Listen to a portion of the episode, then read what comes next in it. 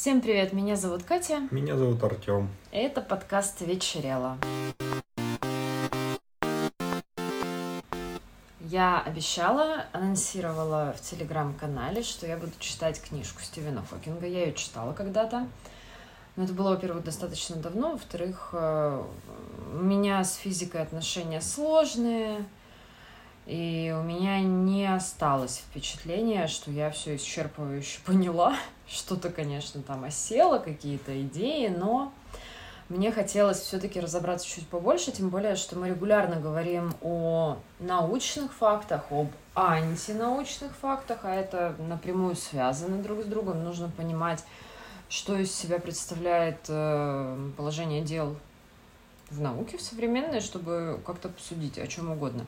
Собственно, книг у него много. Я взяла, наверное, такую самую базовую для начинающих. Она подходит вплоть до школьного возраста, ну, скорее, старше школьного, чисто чтобы хватило соображалки вместить такие достаточно масштабные а, концепты. Книга называется «Краткая история времени. От большого взрыва до черных дыр». А, и у Хокинга вообще довольно такой философский подход к науке в частности. Почему время? Потому что это один из таких вот фундаментальных вопросов, которым задавались всегда люди, когда возникла Вселенная, когда она перестанет существовать, э, и что было до, что будет после. Вообще вот эта вот концепция времени, она же очень интригующая и абстрактная, и непонятная. И я вот хочу попробовать по одной главе читать, э, какой-то конкретный темп я не задаю себе, потому что много факторов. Но это на самом деле более чем реально. Тут всего 11 глав, 11 из которых, 11 из которых заключительная. Поэтому я думаю, все получится. Сейчас я прочитала вот первую главу и по свежим следам сделала себе там какие-то заметки. Просто буду а, рассказывать тебе. Спасибо. Ну, а нас пусть подслушают, и мы, возможно, что-то обсудим. Не знаю. Просто мне показалось, что это может быть интересно. Да, мне это тоже интересно, но я еще долго, наверное, не найду сил заняться еще чтением этого. Угу. Глава первая называется «Наше представление о Вселенной». Понятно, что у нас эволюционировало представление о том, что есть Земля, что есть небо, что есть космос, движение планеты, все такое. Но вот самой первой схемой, которую предложил э, Птолемей, это система, где я вот могу показать картинку. Земля находится в центре, а вокруг нее сферы к ага. сфере прикреплена планета. То есть угу. это прям такие вот э, один в другом, ну, полые сферы. И они вращаются. Планета, которая закреплена на этой сфере, тоже вращается. Мы видим ее вращение. Тогда уже были. Но времена Птолемея это что? Второй век. Нашей или до нашей? Нашей. Угу. Ну, какие-то телескопы уже были, и, в принципе-то, о существовании планет знали. А на самой последней сфере, ну, тогда считалось, что есть вот Земля, сфера Луны, Меркурия, Венеры, Солнца, Марса, Юпитера, Сатурна. А самая последняя сфера, а на ней находятся неподвижные звезды, просто mm-hmm. как волшебный фонарь с дырочками, ну, да, да, сквозь который mm-hmm. светит свет. И, в принципе, религия тогда сказала, так, а позади звездной сферы что? Он такой, ну, не, нам неизвестно все, что угодно. Они такие, приемлемо, там Бог, все. Да. Ну, то есть, они же... Наши. Ну да, да, потому что тогда же все эти вот темы с кострами и прочими развлечениями, ну, это же была проблема.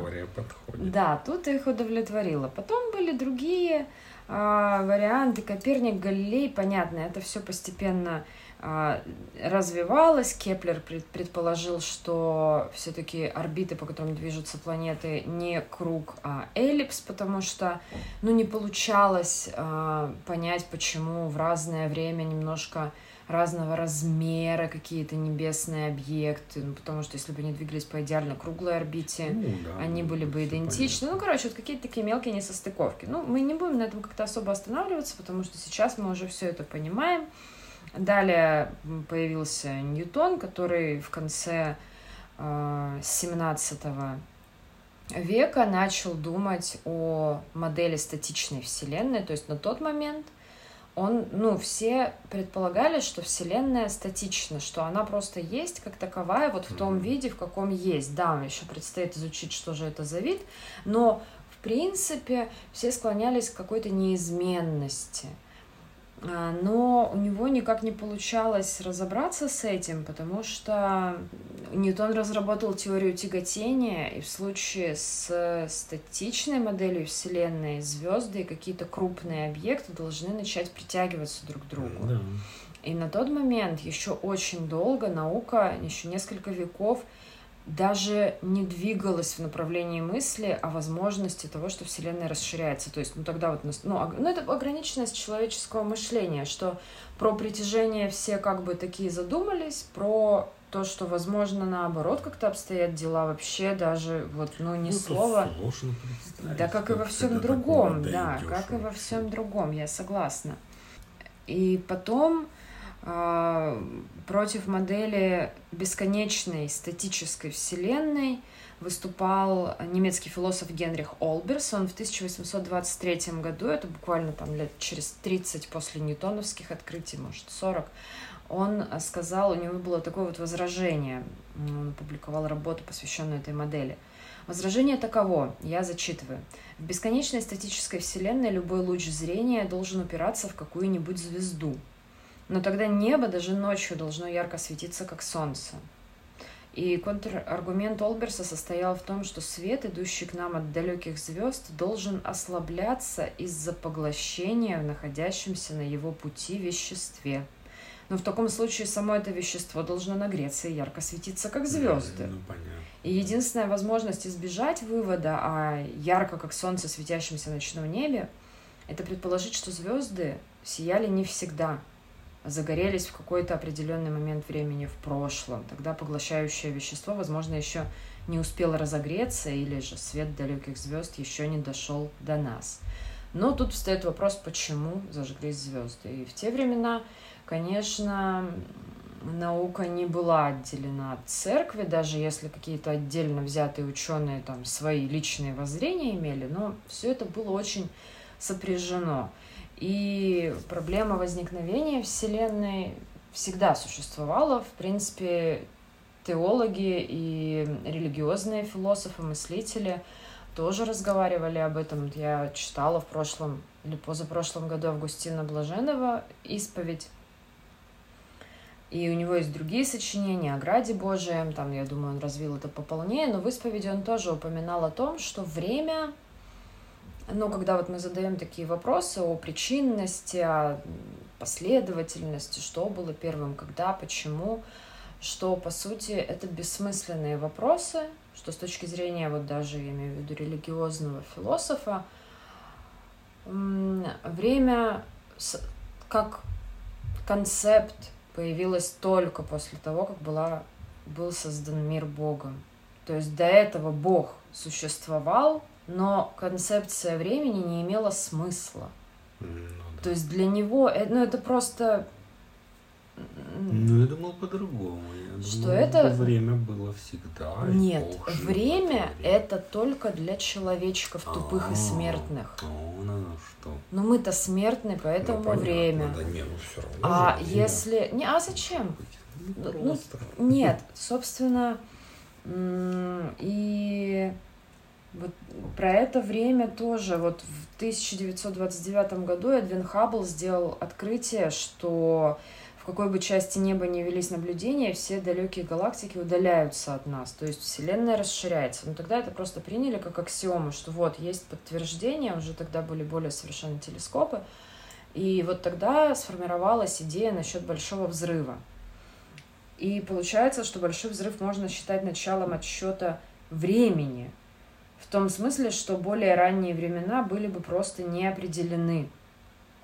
Ну, то есть, начало времени в неизменяющейся Вселенной есть нечто, что должно определяться чем-то за пределами этой Вселенной. Она же уже вот есть и не изменяется mm-hmm. какое время. То есть это должно быть какой-то, ну, какой-то угол зрения как со стороны, что ли, а со стороны кого?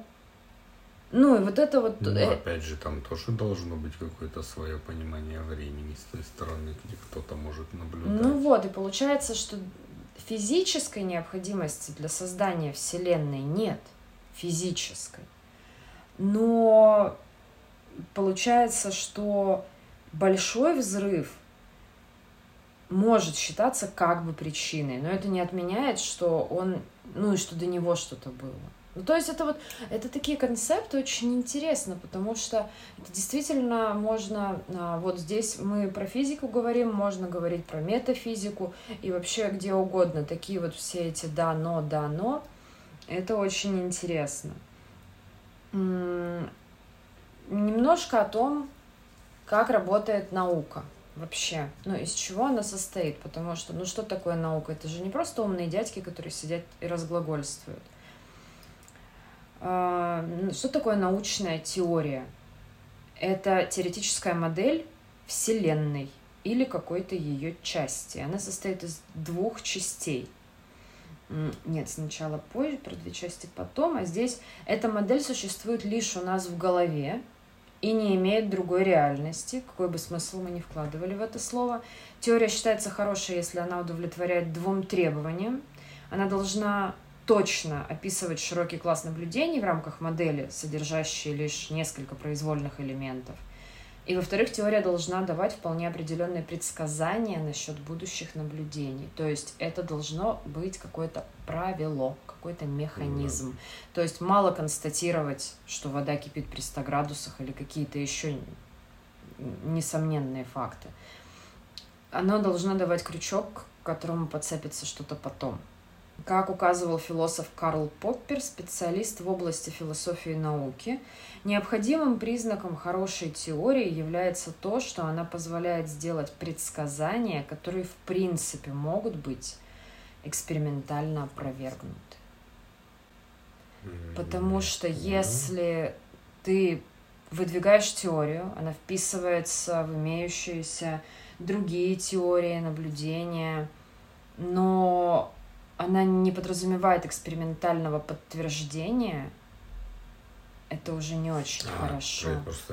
То есть ты должен иметь возможность подвергнуть ее сомнению, и ну, только и когда, да, и только когда раз за разом она будет подтверждаться, ты сможешь окончательно в нее поверить. А до этого момента это тоже своего рода религия получается. Ну и вот многие штуки, допустим, а, уже известно, что теория Ньютона несовершенная, она по ряду моментов не, ну, наблюдения наши, более современные, иногда показывают, что она не верна, что теория Эйнштейна более верна. Но при этом в ряде разделов физики, в ряде каких-то а, ну, областей применения все равно используют ньютоновскую теорию, потому что по большому счету эти погрешности, они микроскопические, но ее гораздо проще использовать, чем теорию Эйнштейна. И она просто, ну, как удобный механизм, на котором можно вывозить дальнейшие. Но при этом понимаем, что она все-таки не лучший вариант. В том и дело. Вот об этом он и говорит. И сейчас получается, что есть две теории для описания Вселенной. Общая теория относительности — который говорит об огромных величинах. То есть угу. от э, нескольких километров до миллиона, миллиона, миллиона, миллиона, единицы с 24 нулями километров, то есть это примерный размер наблюдаемой нами Вселенной. Ну, да. Об этом говорит общая теория относительности. Собственно, вот Эйнштейн. И квантовая механика. А квантовая механика говорит о микро масштабах, о том, что на, на уровне атома и мельчайших элементарных частиц. И фишка в том, что каждая из теорий клевая, их там разрабатывают, занимаются, но они не могут существовать одновременно. Это... То есть они взаимоисключают. Ну, они исключают друг друга. И получается, что да, все как бы такие да, но и разрабатывают какие-то э, дальнейшие теории в рамках этих. Но при этом все понимают, что здесь, э, здесь все концептуально немножко не то, а как мы не знаем. И, ну да, ждем новую теорию. ну да, и получается, что ну вот сам Хокинг считает, возможно, все так считают, ну и тут не берусь судить, он ждет, что когда-то получится вывести единую квантовую теорию гравитации, то есть где объединятся все уровни Мгм. вот в познания в области физики. И, ну, в принципе, он тоже, опять же, если считать, что... Потому что получается, что вот эти вот э, две макро основные теории, модели теоретического обоснования Вселенной, которые я назвала, они как бы искусственные. То есть человек их сам накрутил, навертел, чтобы как-то вот это все натянуть сову на глобус, чтобы все как-то сошлось, совпало. Хотя все понимают, что это немножечко на изоленте все. Но они вот как бы искусственные. А вот та теория, эм, квантовая теория гравитации, о которой он говорит, она должна быть истинная. То есть она должна быть вот прям уже, а, ну, не без костылей. Но ее пока нет даже близко. Вообще даже А, не, ну не, просто, не да. пахнет еще. Но уже есть название. Не, ну он как бы примерно представляет себе какие-то очертания того, какой она должна быть, но пока где ее взять, никто не знает. Да. Но он еще будет об этом рассуждать, собственно, мы, я думаю, будем еще к этому возвращаться.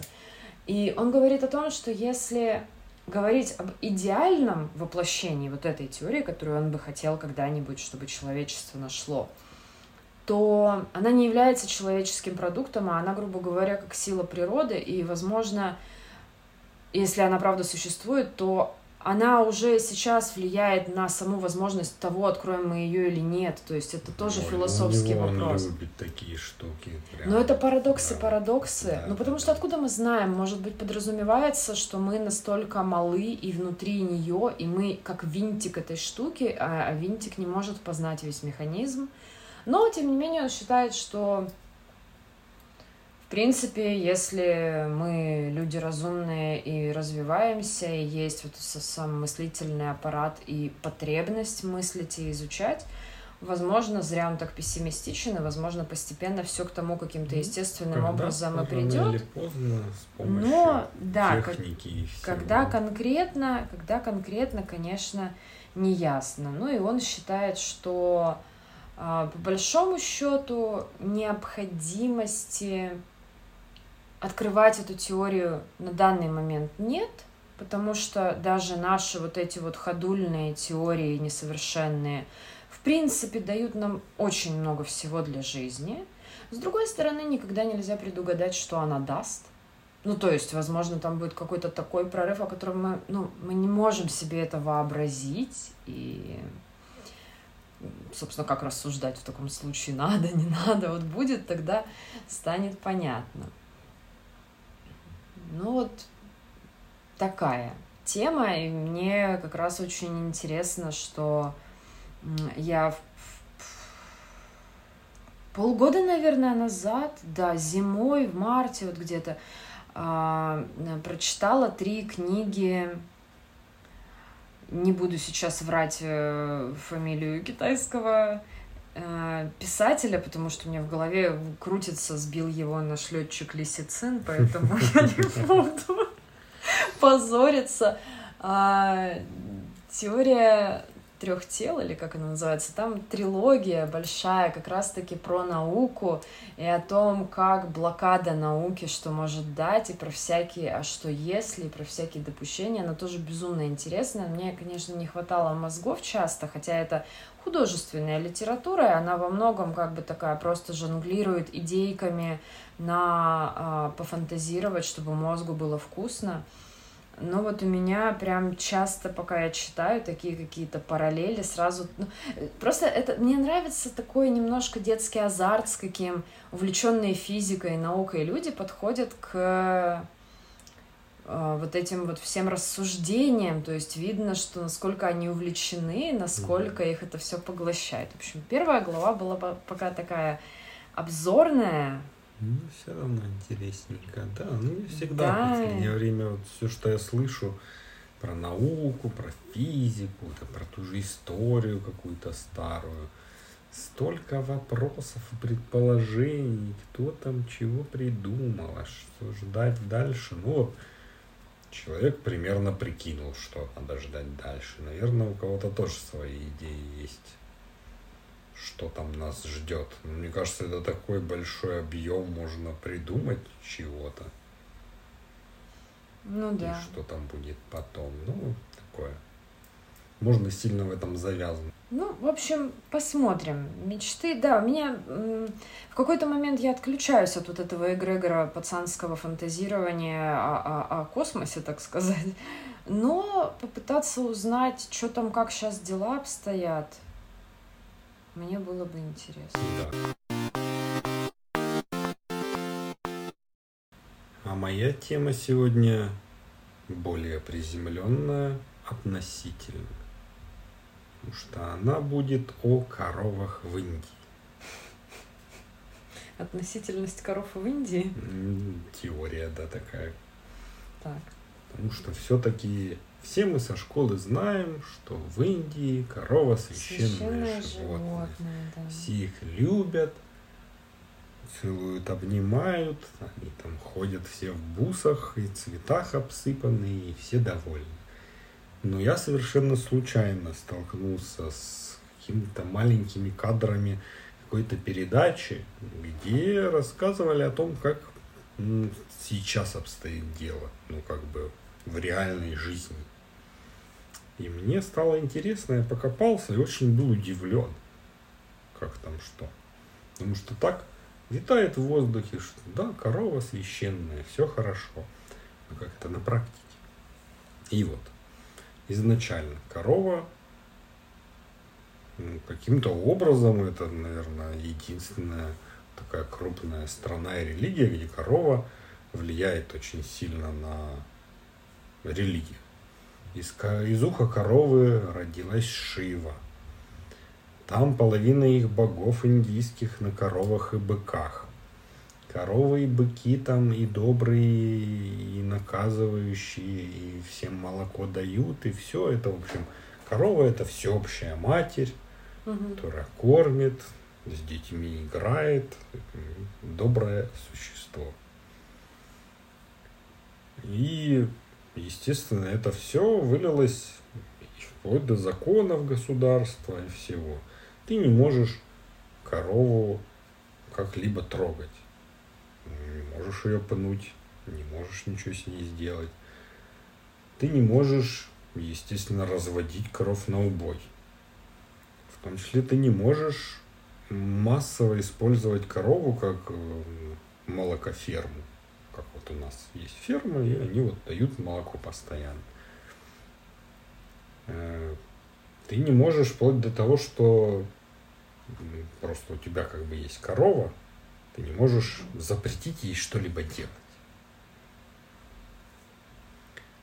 Все это наказывается, нарушение любых таких норм, вплоть можно и в тюрьму сесть, и на 7 лет, а уж по религиозным канонам, если ты съешь говядину, то ты будешь потом страдать ну, в их аду столько, сколько волосков на этой корове было лет. Вау! Неплохая да, калькуляция. Такое. В любых учебниках, журналах написано, как индийцы любят коров, кормят их на праздники, наряжают в бусы, все довольны все классно. Но у нас на дворе современность. Индия огромная страна. Они сейчас впритык с Китаем идут по количеству населения. То мы всегда шутили, что о, как много китайцев, а индусов сейчас чуть ли не больше, как бы, если бы подсчеты были нормальные.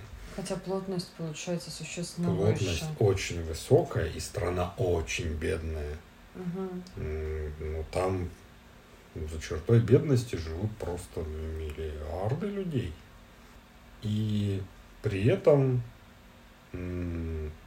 очень слабое регулирование государственное вот каких-то таких вопросов, в том числе и с какой-то преступностью мелкой, с чем-то еще, им не до того. В общем, людей очень много, они живут там сами по себе. А что коровы? Вот ты можешь как бы держать у себя корову. Ты можешь ее иногда доить, как-то так не очень сильно много пить молоко. Ты не можешь держать ее дома днем. У тебя есть корова, но наступает утро, ты открываешь ей ворота, она выходит, начинает гулять. Вечером, если она захотела, она вернулась к тебе домой, все хорошо, вы встретились. А, то есть это получается бродячие животные, которые просто находятся везде. А из-за плотности населения в принципе, и коров там уже миллионы. Они сидят на дорогах, они лежат в кучах, в, копаются в мусорках и всяком таком.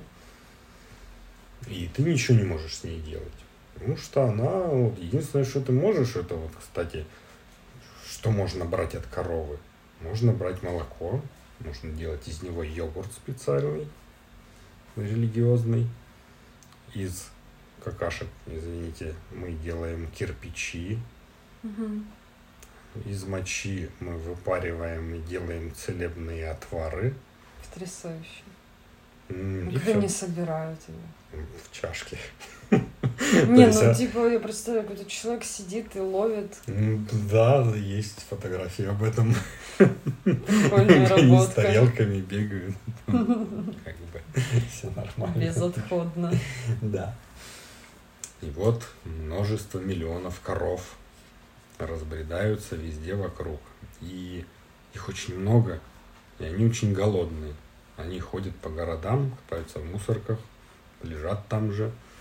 Как бы у туристов есть возможность покормить их, сделать им приятно, все такое, но как бы это капля в море.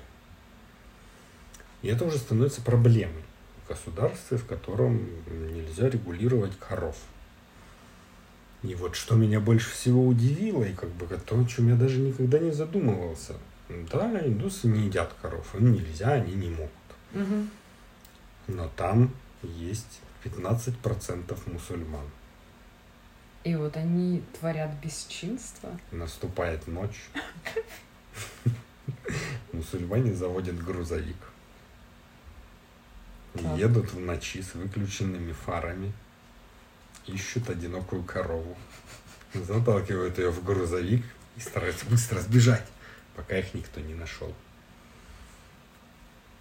Если все хорошо, ну как бы для них, они успевают уехать и скрыться в специальных чуть ли не поселениях, где все знают, что нужно прикрыть нашего человека, увезшего корову.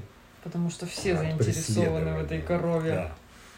Если нет, ну как бы, не знаю, ты не смотришь, наверное, такие веселые видосы, где дерутся индусы.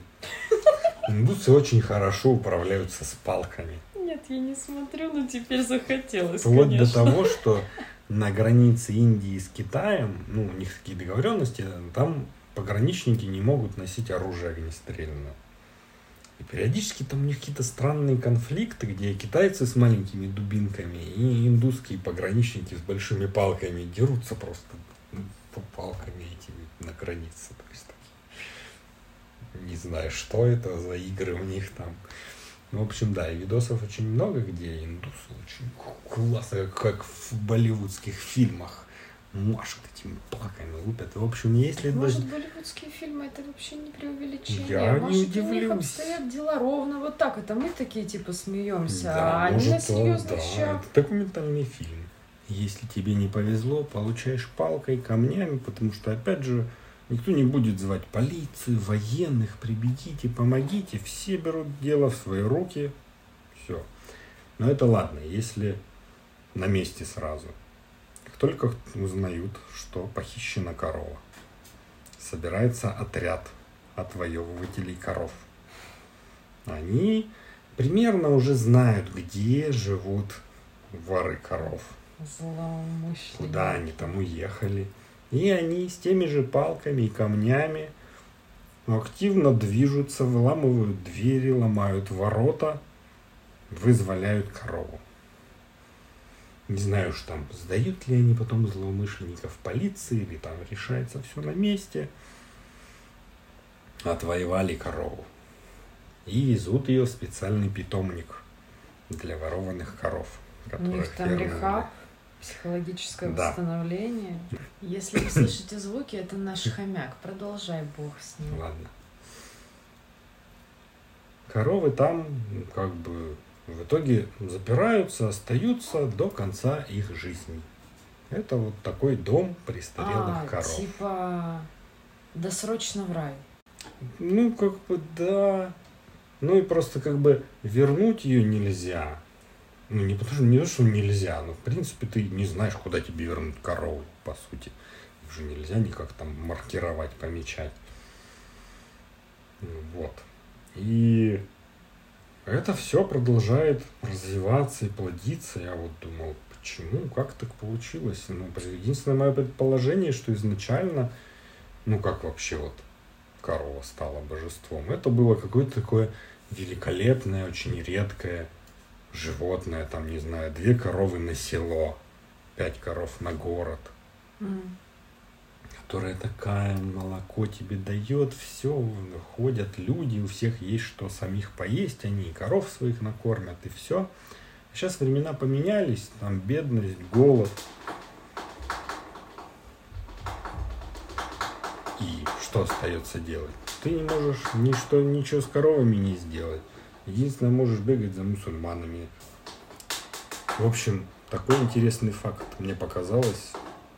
Это может быть интересно. Наша священная хомячка тоже согласна, наверное. Ей тоже было интересно услышать про коров. Ну да, интересно, есть ли мусульмане, которые на нее покусятся. Да, я не думала раньше о коровьем ну, вопросе. А никто не думает, все как бы знают. Не, ну... Всех устраивает. Mm, а ну да. вопрос практики, когда встает, сразу становится интереснее.